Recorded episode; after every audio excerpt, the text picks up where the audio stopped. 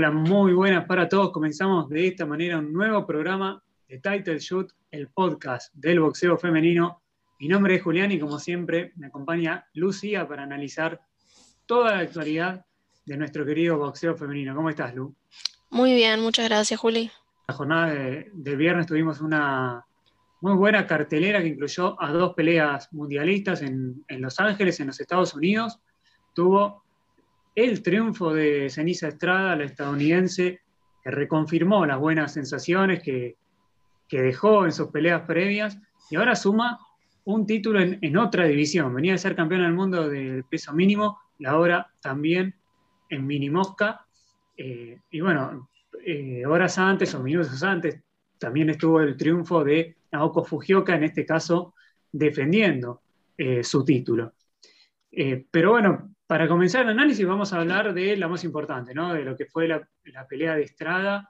Eh, ¿Qué te pareció la victoria eh, por puntos, ¿no? por decisión unánime ante la experimentada japonesa Tenkai Tsunami? Eh, la verdad que me encantó la pelea. peleadoras como Ceniza Estrada dejan al boxeo femenino en lo más alto y demuestran por qué a las mujeres hay que pagarle lo mismo que los hombres. mi opinión personal sobre ella es que es una peleadora increíble. Para mí va a ser la Mayweather mujer, básicamente. Tiene todo para hacerlo. Lo que fue su pelea ante Tenkai, o sea, me encantó la pelea de principio a fin, pero me hubiera gustado que se relaje un poco más. Eh, la japonesa venía muy experimentada y era más grande y venía de pelear en otros pesos, cosa que se podía imponer eh, ante peleadoras más pesadas, entonces creo que Ceniza estaba con, eh, cuidándose de lo que pudiera llegar a ser la japonesa en ella, que es como siempre más chiquita que el, resto de mm. sus rivales. Me hubiera gustado que si ella se calmaba un poco, porque la vi demasiado eléctrica, eh, si, hubiera mostrado un dominio, mm, se mostró un dominio muy claro, pero hubiera sido diez veces más claro. Sí, sí, sin duda. Eh, fue una pelea que tuvo un dominio para, un lado solo, de principio a fin más allá de que, en mi opinión, Fujioka cerró, perdón, eh, Tsunami cerró bastante bien eh, la pelea, dentro de todo, y por lo que había sufrido en los rounds anteriores, me parece que en el noveno y en el décimo llegó bastante bien, eh, la quien era por entonces campeona, pero Ceniza en todo momento se impuso desde, desde el estilo, se impuso desde la velocidad, desde ese látigo que tiene, en la derecha, pero bueno, también con la zurda. Eh, sí. especialmente con la derecha, pero también con la zurda, eh, lastima mucho. Me parece que Tsunami cometió el error de salir casi como si fuese una rival más, Estrada, ¿no? Porque salió con el mismo libreto de siempre, con el mismo libreto que usa en Japón ante rivales menores, ¿no? ante rivales de poca jerarquía defensiva, rivales más lentas.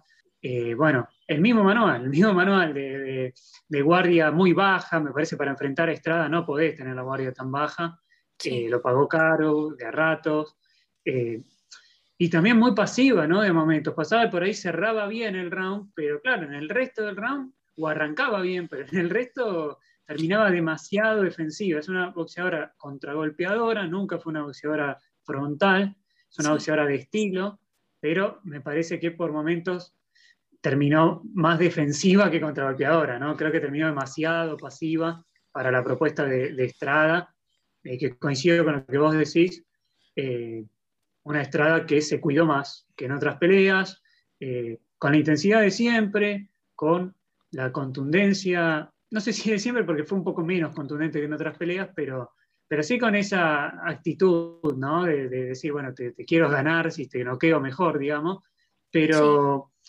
me parece que también se vio como ese costado de, especialmente en esos dos últimos rounds, ¿no? Decir, bueno, le dejo venir un poco, para yo como, como para probarse, ¿no? El tema de cómo aguanto los golpes, qué hago defensivamente. Entonces se vio una madurez, más allá de que por ahí no tuvo el picante, de, el nivel de picante y explosión que sí tuvo ante Ortiz, por ejemplo, pero sí se vio una, una estrada cada vez más madura, ¿no? Desde lo boxístico más completo, cada vez más. Sí, sí. Primero que nada me quito el sombrero ante peleadores y peleadoras japoneses. Eh, Por favor, el estado físico de, la cultura japonesa es increíble, tanto en lo femenino como en lo masculino. Eh, la quien ayer peleó con Ceniza Estrada eh, tiene 36 años, si no me equivoco. 36, 36. 36, 37 años más o menos. Ya vamos a estar hablando de eh, y tenía un estado físico espectacular para bancarte una ceniza estrada que estaba más explosiva que nunca, o sea, sin la contundencia de siempre, pero para mí tenía una electricidad increíble. Quiero destacar eso de, lo que es eh, la cultura japonesa, porque me quito el sombrero ante, ante Tsunami, que se bancó absolutamente todo. Y después, respecto a lo que fue el combate, sí, salió como si fuera una defensa más, cuando en realidad delante tuyo tenés, tenés un ajiputa parido, por decirlo de alguna forma, porque no, esa eh, ceniza no para. O sea, no para. Ya se vio con, con Anabel Ortiz que la sentó básicamente con una mano derecha que, y que a la mexicana se notó que le dolió y que le molestó ese golpe. Y no puede salir con una persona que tiene ese historial a hacer una defensa más. Em, yo lo que noté mucho en Ceniza es que estaba muy volátil. Eh, si bien eh, vi lo mismo que vos, que cada tanto quería probarse a sí misma, a ver cómo asimilaba los golpes, eh, para mí que le dolían bastante por el hecho de que cuando, cuando Tsunami pudo meter una o dos manos como mucho, porque era muy lenta para Ceniza, Ceniza le metía cinco o seis. Entonces, eso, eso yo lo noté mucho y por eso voy a lo que es eh, que estaba muy eléctrica. Yo creo que si se hubiera cansado, es una peleadora muy inteligente, eh, es muy viva arriba del ring, se la vio muy inteligente tanto con Anabel Ortiz, con Marlene Esparza, con Deborah Rengifo, con cualquier persona que tuvo adelante se la, se la vio muy inteligente, pero para mí estaba eh, volátil y eléctrica por demás. dejando eso de lado, yo veo una futura Spirit Champion en, no sé, el peso mínimo, mini mosca, mosca y super mosca si quiere, creo que también, porque la, la, manito de derecha que tiene le da para, para rato. Eh, a, Tenkai, a, Tsunami la, la, frenó en varias ocasiones, es una peleadora que viene de, de subir y bajar de peso constantemente, o sea, se enfrentó a, muy buenas peleadoras, tanto en el peso gallo, corregime si me equivoco, Juli, pero en el peso super mosca, o sea, tiene, tiene un historial de combates, o sea, muy buenos, eh, ha recibido muy bien y Ceniza, que es bastante chiquita con respecto de las rivales que ha tenido Tsunami, la supo dominar de principio a fin. Eso, eso para mí dice muchísimo. Sí, en relación a, lo que comentabas, bueno, por repasar solamente algunos, ¿no? Eh, de los últimos años de, de Tenkai Tsunami, rivales. Ha enfrentado bueno, a la propia Naoko Fujioka, su compatriota, a Chavos Minowa, a Areli Musinio, a Jessica Chávez, eh, a Zulina Muñoz, a Mariana Juárez. Eh, o sea, Mariana Juárez no es un chiste. Eh, muy variado. Y bueno, distintos, distintos pesos, distintas calidades, distinto estilo también de, de rivales, ¿no? me parece que era una rival muy buena para, Estrada. Estrada no demostró ante cualquiera eh, que, es grande. O sea, no, no es campeona del mundo minimosca ante cualquiera. No es campeona minimundo, eh, perdón, minimosca del mundo eh, vacante, ¿no? Con un vacante. No, Lo es contra una boxeadora espectacular realmente, porque sigue siendo una de mis boxeadoras favoritas, más allá que me parece que le erró al planteo y tendría que haberle, aunque sea desde el planteo, ¿no? Una vuelta de tuerca, que después podía no funcionar, porque Estrada es, es crack, podés perder y podía no funcionar. Pero me parece que desde el arranque, una vueltita de tuerca a su planteo habitual hubiera estado bueno, hubiera estado bueno también para la pelea, ¿no? Porque especialmente del round 1 al 6 fue un monólogo, fue un monólogo. Después se vio, tiraba, pasa que cuando lograba conectar la japonesa, lastimaba. Pero claro, era un golpe y 10 de entrada. Entonces, claro, en el juego de porcentaje no había chance. Sí, sí. Algo que la tirara, ¿no? Completamente, completamente. Fue decisión unánime eh, de los jueces, nada que discutir, ¿no? Fueron tarjetas de 98-92, dos de ellas, la restante 99-91. en lo personal marqué 98-92 también para Estrada como anécdota, ¿no? Simplemente para cerrar a manera de información cómo fueron las tarjetas, totalmente merecido, obviamente, el triunfo. Ahora llega a 21 victorias, Ceniza Estrada, que se mantiene invicta. Vos sabés, ayer te quería comentar, porque no sé si a vos te, no creo que te haya pasado, pero a mí me pasó viendo en vivo la pelea, que cuando el anunciador ¿no? Eh, terminó de dar las tarjetas, y dijo primero Steel, porque Steel, claro que todavía invicta, pero yo me asusté cuando dijo Steel primero y después dijo New, de campeona. Fue como medio, como medio confuso porque tendría que haber dicho al revés, tendría que haber dicho a New Champion of the World, and, Steel. Claro, lo dijo al revés y fue como, hoy pará, ¿no? Fue como un mínimo, una, una décima ahí que, sí, dudé, ¿no? Una sensación media, pero Mm, ¿Qué pasa, Golden Boy? Claro, fue, una decisión extraña, ¿no? Decir primero, eh, bueno, es por un tema de remarcar que está invicta, pero eh, no, no, dejó de, ser sorpresivo, porque uno estaba esperando el new, ¿no? En la, cabeza. Eh, sí, creo que fue raro para todos. A mí también me, dio esa sensación porque creo que siempre lo anuncian al revés. Sí, y bueno, al menos es lo más, es, lo, más ordenado, ¿no? sí, sí, sí, sí. Sí, sí, no, no. Golden Boy, la verdad que está. anda raro, la verdad. anda raro. es, un gran, anunciador, igualmente, con, mucha experiencia también en, UFC. Sí. Pero, pero bueno, quizás a veces. Puede fallar. La, misma promotora, ¿no? Le dice de sí primero tal cosa. Puede ser. Puede ser. Eh, Sí, sí, veremos. Bueno, ¿qué ocurre, no? Porque cuando Ceniza Estrada, volviendo ¿no? a lo que puede ser el futuro, cuando Ceniza Estrada le ganó a Ortiz, bueno, ella también se pelea y hablaba más de unificar esa división. Recordás que, hablábamos, que ella decía que quería ser campeona indiscutida y pensamos que podía ser en, en el peso mínimo. Se dio esta posibilidad de mini mosca y ahora veremos qué decía hacer. Si cambia de nueva división, si se queda en mini mosca, si va con pelea unificatoria mini mosca, veremos. Por el momento descartó pelear nuevamente con Esparza, que dijo que no, Esparza en este momento no está en su agenda, al menos inmediata, ¿no? La verdad que creo que Esparza tiene que ganarse esa, esa revancha ante Estrada. Eh, viene, una, viene de una victoria un poco por favoritismo ante la Roca Zamora y para mí eso no le, no, no, no le abre las puertas a absolutamente nada. Eh, creo que le queda mucho por demostrar a, Marlene Esparza. No está comparado, no se compara ni un poco su boxeo con el de, con el de Ceniza. Entendemos muy bien lo que es el negocio y que es la pelea que quizás el público quiere ver o la pelea que vende, pero creo que Ceniza ya le ganó una vez y le ganó muy bien. O sea, que después se haya parado la pelea porque Marlene no dejaba de quejarse del golpe que tenía en la frente o de la, de la sangre, etcétera, etcétera. O sea, sí, lo entiendo, fue una parada medio extraña, se firmaron los tres minutos al, último, etcétera, etcétera. Pero yo creo que acá la que viene demostrando más es ceniza, ¿no, Marlene? Si Marlene hubiera ganado con contundencia a la Roca Zamora, yo te digo, quiero ver esa revancha ya. Pero no pasó era la favorita de la promoción y le regalaron un cinturón. Porque para mí a la Roca Zamora no le ganó. Y fue un fallo muy polémico que dejó un vacío. Yo imagino en el fondo la propia Marlene debe, estar con ganas de, revertir su, imagen.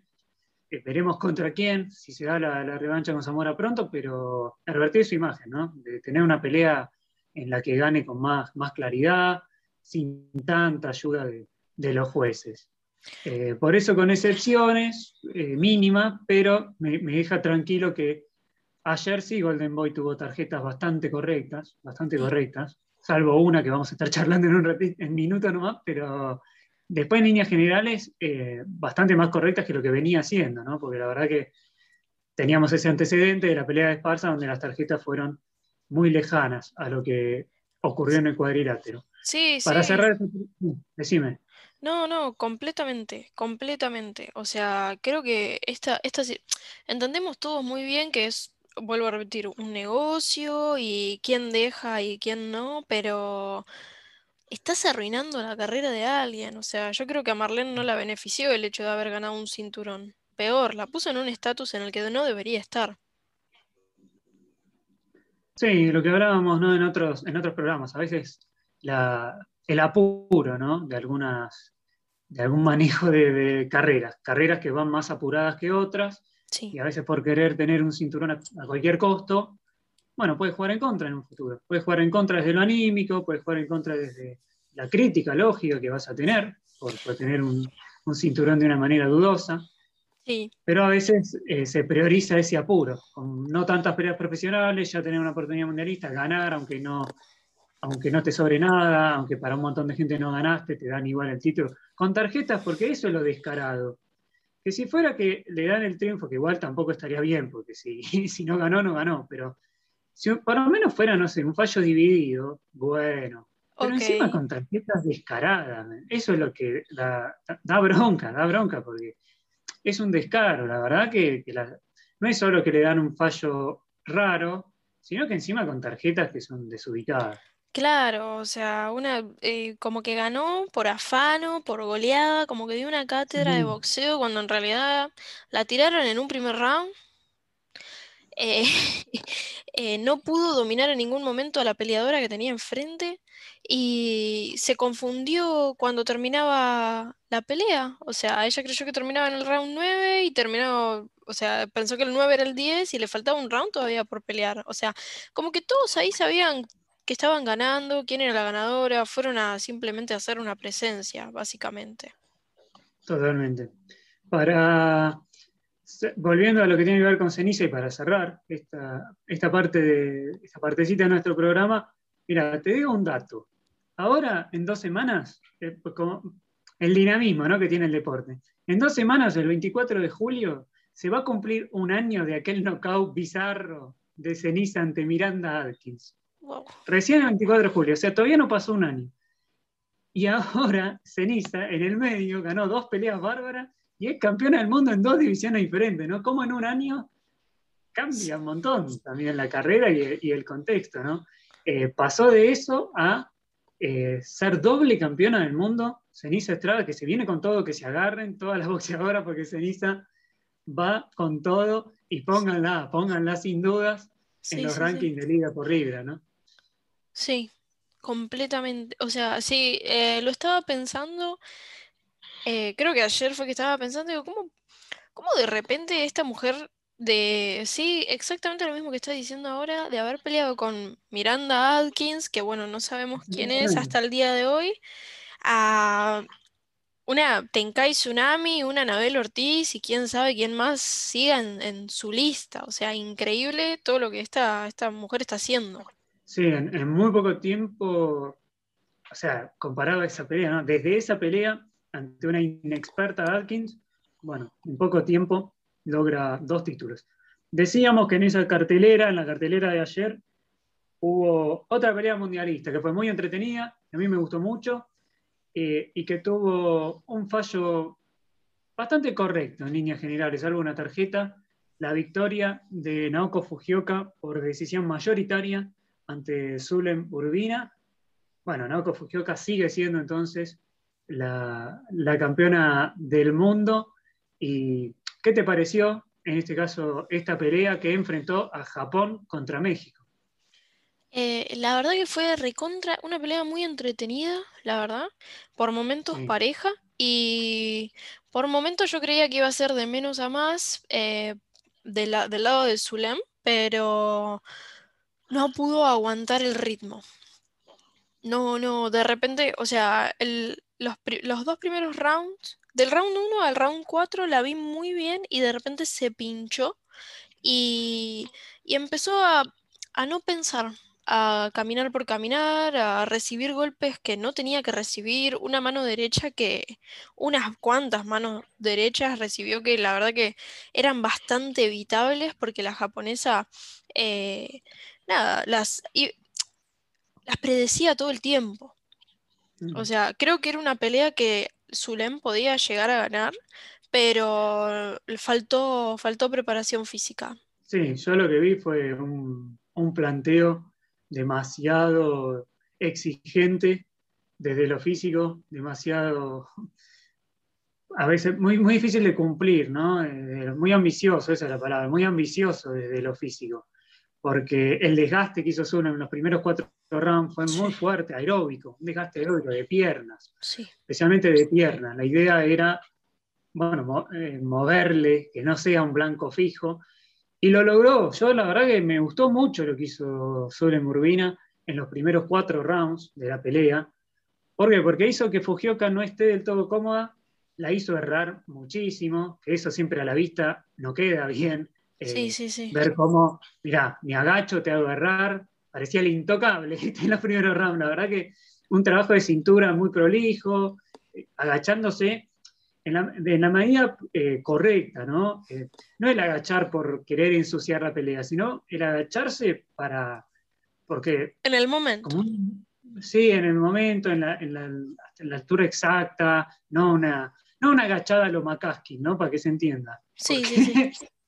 Eh, no McCaskey que, se agacha y no tenés como dónde pegarla, porque por poco está en, la lona ya, de tanto que se agacha. Sí, sí, sí. y con la cabeza abajo. Sino que eh, Urbina lo hizo muy bien, eh, esquivando golpes, y cuando pegaba, realmente lastimó más. Y se lo digo a los que ayer dijeron, tanto el juez como los que comentaban en Twitter, que era 99-91 para Fujioka. No estoy de acuerdo, porque en los primeros cuatro rounds, las mejores manos fueron, de Zulen Urbina. Después que Fujioka haya tenido un volumen de golpes, el triple de Urbina, pero la cantidad de golpes que erró la japonesa en esa primera mitad fue notoria, pero notoria porque no le encontraba la vuelta y, se, quedaba obligada a atacar al cuerpo. Los mejores golpes de la japonesa iban al cuerpo porque al rostro no podía. Entonces para mí fue mitad para cada una. Yo vi empate en lo personal por esa razón, porque vi muy bien a Suren en la primera mitad de la pelea y superior, claramente superior a Fujioka en la segunda mitad de la pelea. Pero, pero bueno, una de las tarjetas fue así, fue 95-95, la otra 96-94, muy, muy buenas tarjetas ambas, muy correctas, y la otra 99-91, con lo cual no coincido. No, no, eh, para nada. Pero muy, muy buen triunfo de, la japonesa ante una rival eh, que iba por todo, ¿no? Como, como Zulem. Y sí, le faltó un poquito a Zulem, pero bien por Fujioka, que a los 45 años está mejor que nunca, ¿eh? está mejor que nunca físicamente, se la ve bárbaro. Yo la vi como que podía seguir dos, tres eh, o cinco rounds más cuando terminó la pelea. O sea, realmente me quito el sombrero ante, ante peleadores y peleadoras japoneses porque increíble el estado físico que trae esa gente. O sea, es, son los reales morir en la línea. Son los reales morir en la línea porque no importa, a ellos eh, es, el, es el claro ejemplo de que la, edad no dice nada. La edad no dice absolutamente nada. O sea, una, una genia. Eh, 14 años de diferencia entre una y otra. Uf, increíble. no, pero volviendo, volviendo a lo que fue la pelea, sí, eh, los primeros cuatro rounds de Zulem, la verdad que es un, un laburo, o sea, es una peleadora muy digna, eh, muy difícil también, pero sí, eh, ah, estoy completamente de acuerdo cuando decís que era muy ambicioso el plan, el plan de pelea que tenía desde lo físico, como para que pudiera llevarse a cabo. Y, nada, y se notó, porque a partir del quinto se empezó a pinchar y, ya no, como que no pudo, no, no pudo seguirlo más. Y ahí es donde la japonesa empezó a crecer más. Sí, sin duda, porque le empezó a lastimar mucho más con golpes por dentro. La guardia de, Urbina ya no, tenía firmeza, entonces Fujioka empezó a llegar al rostro, no solo al cuerpo. Y, sí, se impuso, se impuso con, claridad, pero es impactante, ¿no? Como eh, una boxeadora de 45 años demuestra que, puede pelear, no sé, 15 rounds, porque no, no estaba cansada, no, no estaba cansada en un momento. La verdad que es impresionante. No, no, la verdad eh, me encantó. Me encantan, me encantan las peleadoras y los peleadores japoneses. Eh, el, ritmo que traen, sin importar edad, no, una locura, una locura. Sí, la, eh, la, verdad que sí, son, bueno, son garantía, ¿no? Garantía de espectáculo, garantía de boxeo.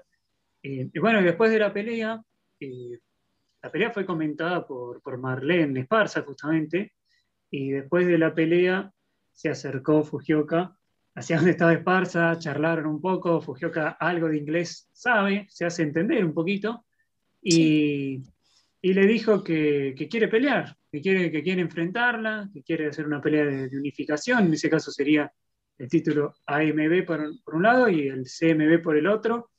Con esta cuestión que nosotros venimos charlando, suponemos que igualmente tiene que hacer sí o sí la, la revancha contra Zamora, pero Esparza me parece que prefiere, al menos desde lo verbal, esquivar esa revancha ante Zamora y dice, sí, sí, sí, le decía, ¿no? Fugio que como que le aceptaba la pelea de unificación. Para mí una rival muy dura, ¿eh? sería Fugioka para Esparza, si Esparza mantiene el nivel de su última pelea, va a tener que mejorar.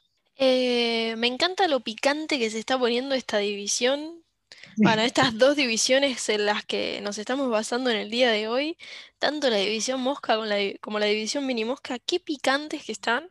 Em, una pelea entre Marlene y Fujioka. A ver, me gustó mucho la manera en la que Marlene le ganó a Zulem. Me gustó muchísimo. Creo que hizo una pelea muy inteligente. un planteo muy inteligente hizo. Y hubo, hubo un dominio muy claro. Eh, Fujioka la verdad que es una peleadora completamente distinta y va, va para adelante. O sea, es como una mezcla entre Japón y México, podría decirse. Eh, y creo que es lo que a Marlene la complica. Y mm. coincido también que si mantiene eh, el mismo ritmo que mantuvo en su pelea anterior con la Roca Zamora, no la veo ganando no la veo ganando desde lo lógico. Si bien es la, la, favorita del promotor y es la persona en la que están invirtiendo y el triunfo claramente se lo va a llevar porque se lo van a dar porque quieren la revancha con Estrada también, etcétera, etcétera. Eh, no, no veo, no la veo no la veo ganándole. O y por un tema, sí, sabemos que esas boxeadoras picantes, ¿no? Como, como Estrada, como Zamora, y en este caso Fujioka, bueno, la han complicado a, Esparza. A Esparza le conviene más otro tipo de, boxeadora, que le da más, más, ritmo, que la deja pensar más. sí, que la dejan caminar y moverse con soltura. Claro. Eh, no, si se hace, la verdad que es una pelea interesante para ver y, ojalá Esparza pudiera recuperar sensaciones, ¿no? esas buenas sensaciones que, había dejado, como vos decís, ante Urbina, Sí. bueno, recuperar algo de eso con una rival de estilo distinto, pero por ahí se motiva, ¿no? O las críticas la motivan, las críticas recibidas post Zamora la motivan para, para mejorar y retomar esa senda bastante positiva eh, que tiene, tiene esta boxeadora con, bueno, con pasado olímpico y con un recorrido amateur muy, muy rico. Quien me encantaría que se enfrente a Marlene Esparza es Anaí López. Así es, Anaí. bueno, vamos a estar hablando ahora también un poquito. Veo entre ella y Marlene una pelea bastante interesante, ya que son dos peleas. Me encantaría, quiero saber qué planteo eh, van a hacer si se enfrentan, ¿no? Porque son dos peleadoras que tienen un boxeo medianamente parecido, a las, dos les gusta caminar, les gusta pensar y les gusta estar cómoda arriba del ring. Eh, quisiera, quisiera ver ese choque, a ver cómo lo resuelven y si llegamos a tener una pelea que para mí vendría a ser algo muy entretenido.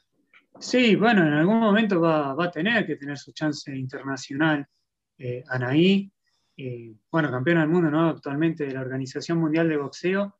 A mí me gustaría mucho, por un tema de rodaje también, eh, ¿por qué no tener una, una pelea unificatoria entre las dos argentinas, ¿no? Primero, por ahí eh, tener esa chance de Leonela Yudica ante, ante Anaí López, me parece que sería una muy buena pelea. Ahí, bueno, tendrían que trabajar los promotores, pero sería una muy buena pelea entre argentinas poniendo las dos su título.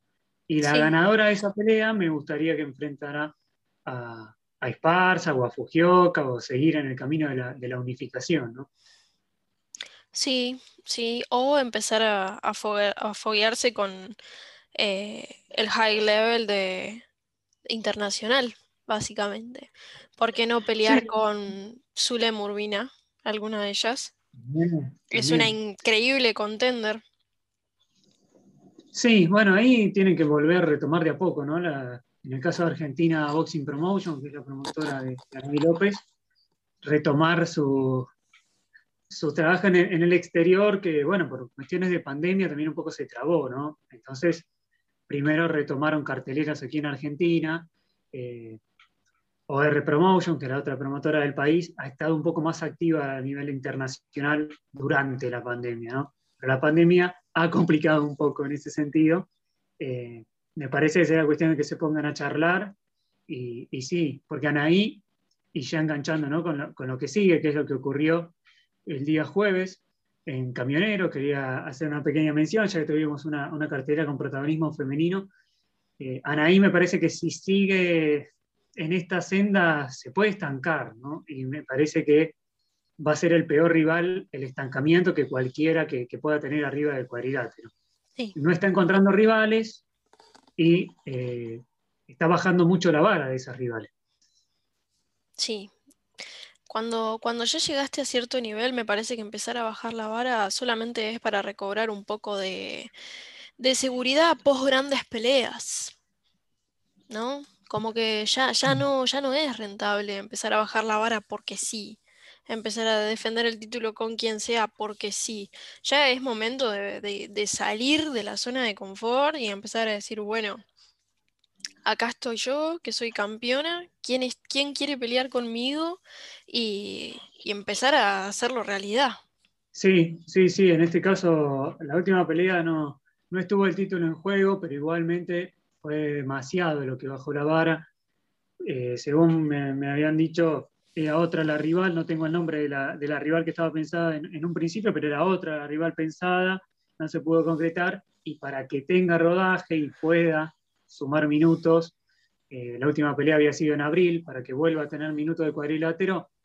Bueno, se le, puso esta rival, eh, Lucía Ruiz, que llegaba con un récord de dos triunfos y cuatro derrotas, y lógicamente fue una victoria cómoda, por decisión unánime, sigue sin poder noquear mucho eh, a Ney López. Bueno, decisión unánime en seis rounds, que le dio la victoria en, en camioneros ante este rival, bueno, sí, que sirvió para eso nada más, para, para mantener algo de ritmo. Y yo calculo que casi obligatoriamente va a tener que, hacer una defensa eh, este año del título y contra alguien eh, bueno, contra alguien bueno. El ranking, pero no tenemos ranking en la Organización Mundial de Boxeo. Es algo a mejorar, pero no tenemos ranking en la Organización Mundial de Boxeo. Entonces son rivales a dedo, eso también le puede jugar en contra porque si fuera en otro organismo, en algún momento tendría la defensa obligatoria contra alguien específico que, estaría en el número uno del ranking, pero en la Organización Mundial de Boxeo no. Entonces, ojalá que sea una rival, si no es de unificación, que sea lo más potente posible. En este peso, lo mejor sería una, mexicana, coincido con vos. Sí, sí, sí, sí. Eh, me gusta mucho la idea de que pelee con, con Zule Murbina o no sé si anda Jessica Chávez en el peso mosca o estaba en super mosca, no lo recuerdo muy bien, pero alguien con un buen rodaje. No, yo tampoco, pero alguien con un, con un buen rodaje, con, que sea el verdadero challenge, como para decir, bueno, eh, si bien estuvo peleando con, chicas que con poco palmarés, eh, nada, peleó con tal, de, que tiene no sé, peleó con Zule Murbino, o peleó con Kim Clavel, o peleó con Jessica Chávez y le ganó, ok, eh, está, para, está para seguir adelante. Kim Clavel es una de mis favoritas. pero en peso mínimo. En otra época, ahora porque la pandemia complicó todo, pero en otra época yo también me animaría a decir que hasta hubiera sido posible traerla a Argentina. Hasta hubiera sido posible, no me queda pero ninguna duda de eso, ninguna duda. Tuvimos épocas en donde vino Mari Magui, Argentina, Amanda Serrano vino a Argentina. Eh, pero lamentablemente ahora se complicó mucho. Pero a esto me refiero que no es que sí o sí, en otra época no, no, tendría que sí o sí haber salido del país para... Sí, una buena rival. Sí, eh, Yelena Marjanovic también vino a Argentina. Por eso, sí, sí, era, lamentablemente es la época y el contexto también que complica mucho. eh, hemos tenido grandes boxeadoras, también algunas con más cercanía geográfica, ¿no? pero, pero de jerarquía. Eh, por ejemplo, Ros, Volante, ¿no? la brasileña, una excelente boxeadora que también vino a Argentina. Eh, pero, pero bueno, yo porque, bueno, para que no sea todo Carreño, ¿viste? Esa, esa boxeadora que acumula muchas peleas en Argentina, de Venezuela, de Colombia. Sí. Y todo bien, al respeto, pero a veces hay que, que me parece, mirar un poquito más hacia adelante, no, no quedarse en la primera. hacer lo que, hizo Micaela Luján, que la llevaron a México a, a, curtirse, básicamente, y después volvió acá a pelear tranquila, pero ella salió, se fue a, a fajarse a otro país con las, las peleadoras más frontales que tiene básicamente el mundo, porque las mexicanas complicadísimas. Complicadísimas. Y, después volvió para acá y está peleando tranquila. Estaría bueno verlo eso en, todas las chicas. O un recorrido como el que hizo eh, Jessica Bopo, la Pantera Farías, que sus únicas peleas perdidas las tienen afuera y ante rivales de, una muy buena magnitud.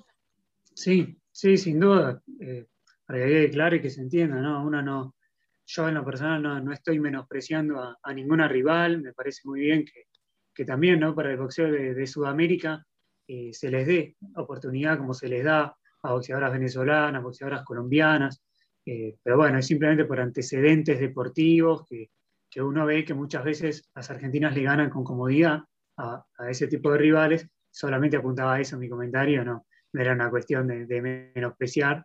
Eh, yo valoro, toda mujer que se sube a un, ring es totalmente, tiene, tiene mi respeto. Eh, vamos a, el cierre de nuestro programa lo vamos a, tener justamente relacionado a, a, Micaela Luján. Antes un pequeño comentario, en esa cartelera, el cierre de esa cartelera en cuanto a lo femenino, fue con la victoria de Yamila Avellaneda, eh, lo quería mencionar porque, bueno, Yamila venía de una, de una pelea muy dudosa, eh, donde tuvo un fallo que, la benefició, un fallo localista ahí en Camionero contra Paola Pamela Benavides. Y acá mostró otra cara contra otra rival, contra Estefanía Alanís, a quien ya le había ganado. Pero me parece una rival bastante acorde, una pelea muy entretenida, muy entretenida, la verdad me gustó mucho. Y fue un triunfo con fallo mayoritario para Yamila Avellaneda, que defendió de esta manera el título argentino del peso ligero que nada lo quería mencionar porque, bueno, como que mejoró la imagen, ¿no? Respecto a, esa imagen tibia que había tenido con aquel fallo polémico, ¿no? En la, pelea ante Benavides. Sí, sí, sí, sí. Eh, dejó una mejor sensación esta vez, por lo menos. Sí, sin duda, con, un boxeo un poco más completo y, bastante bien físicamente. Bueno, cerrando este episodio muy cargado de, de Taita Ayuda, hay mucho para charlar.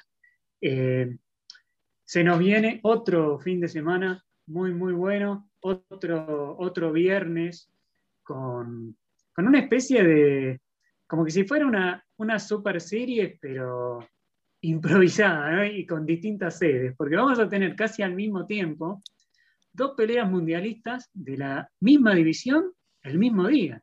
Una va a ser en México y la otra va a ser en Argentina pero dos grandes campeonas de el peso supermosca van a estar peleando casi a la misma hora, algo que no suele suceder habitualmente.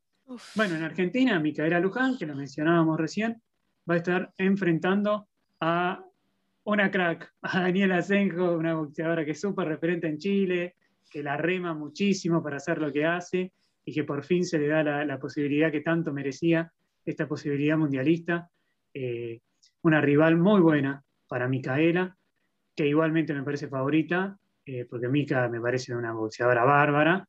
Eh, ¿Qué opinas de esa pelea? Mira, mi favorita es Mika, básicamente. Yo creo que tiene un boxeo recontra pulido, eh, una pegada bastante digna de respeto y un aguante fatal.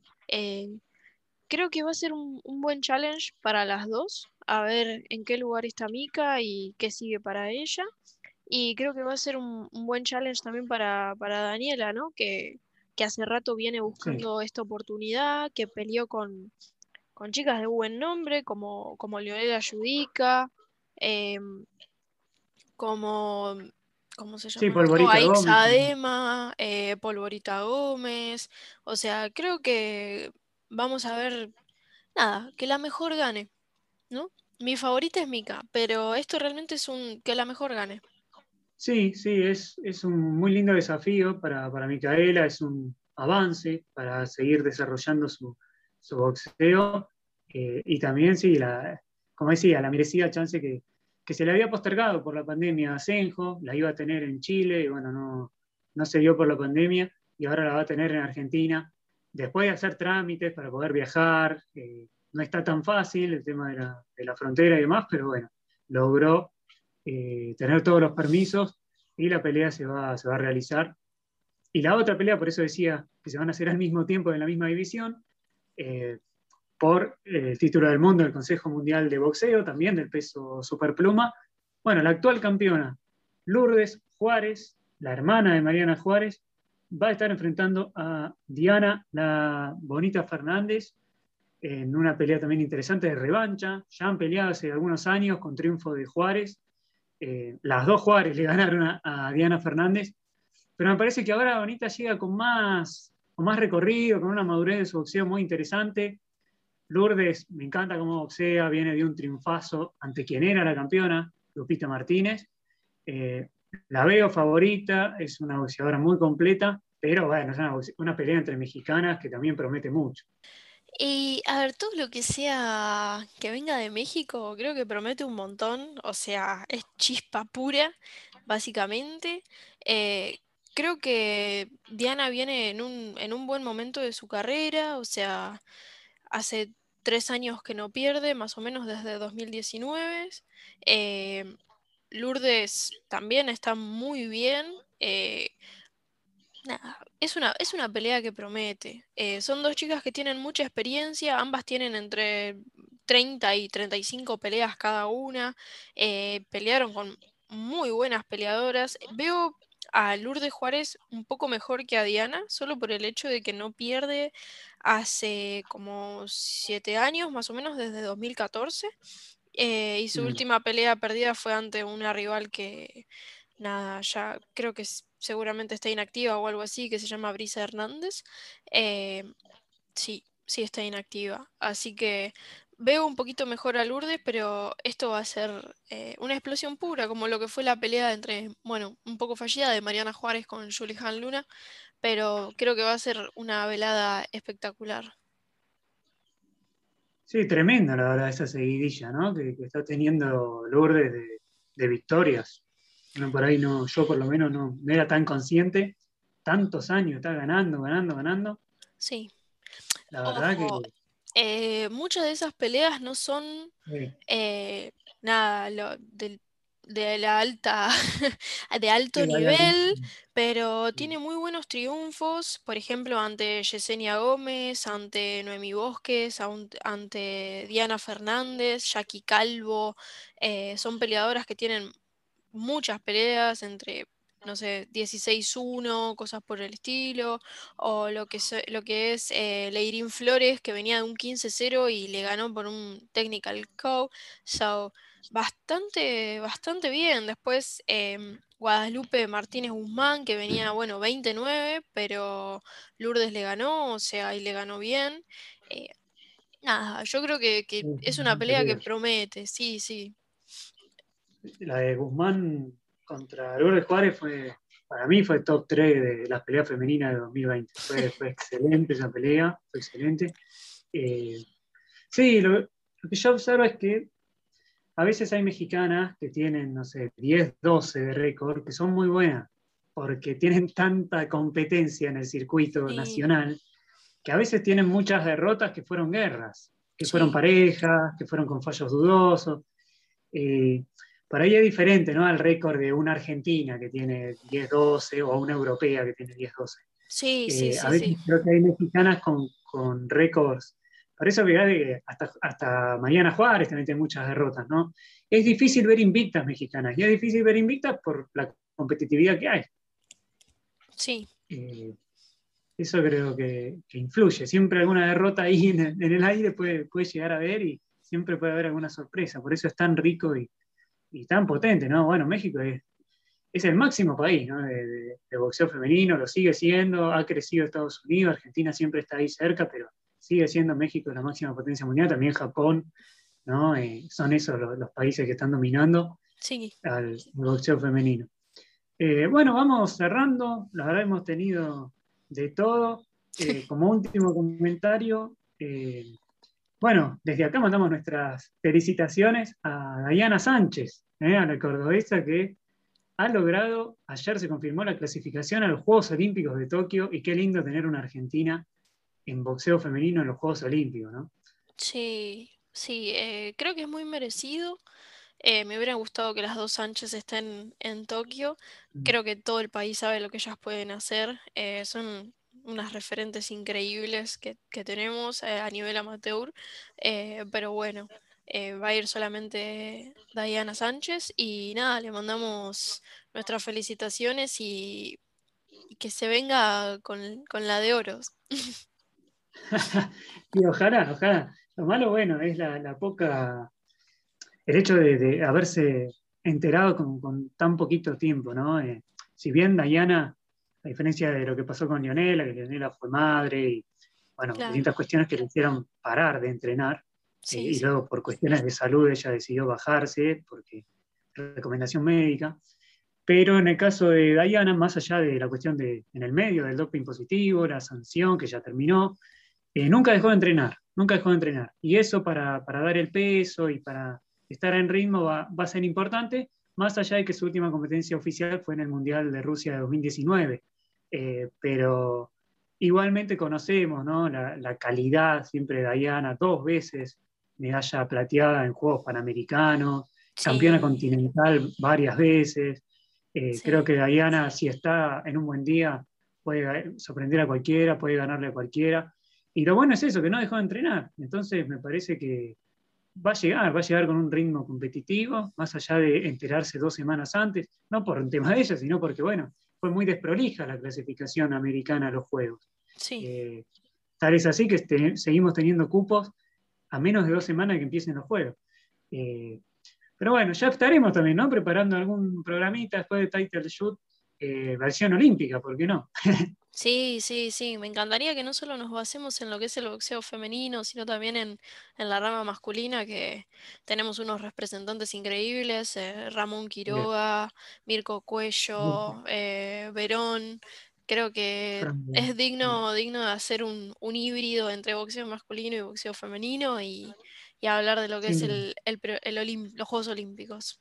Sin duda, haremos entonces un, programa especial. Sí, la situación lo amerita, ¿no? El contexto lo amerita para hacer ese híbrido y esa excepción para también darle nuestro lugar a, esos grandes representantes, ¿no? Que también tienen boxeo masculino como, los que mencionaste, los tres que mencionaste, que la verdad tienen recontra merecido estar en, los Juegos Olímpicos. Y va a ser emocionante, ¿eh? me va a plantar un lagrimón cuando vea la bandera argentina del boxeo argentino en Tokio. Y ojalá eh, que, bueno, que podamos tener una medalla o que estemos cerca. Latinoamérica en general, nos escuchan de distintos países, Latinoamérica en general, ojalá pueda tener medallas olímpicas. Eh, tenemos con qué y ojalá se dé. Bueno, Lu, te, agradezco. Eh, hoy daba para, hablar mucho, eh, teníamos un montón de cosas. Y bueno, gracias y vamos a, pronto a, tener un nuevo programa de Title Shot con todo lo que dejen estas peleas que se vienen. Encantada, encantada siempre de estar acá y muchas gracias a vos.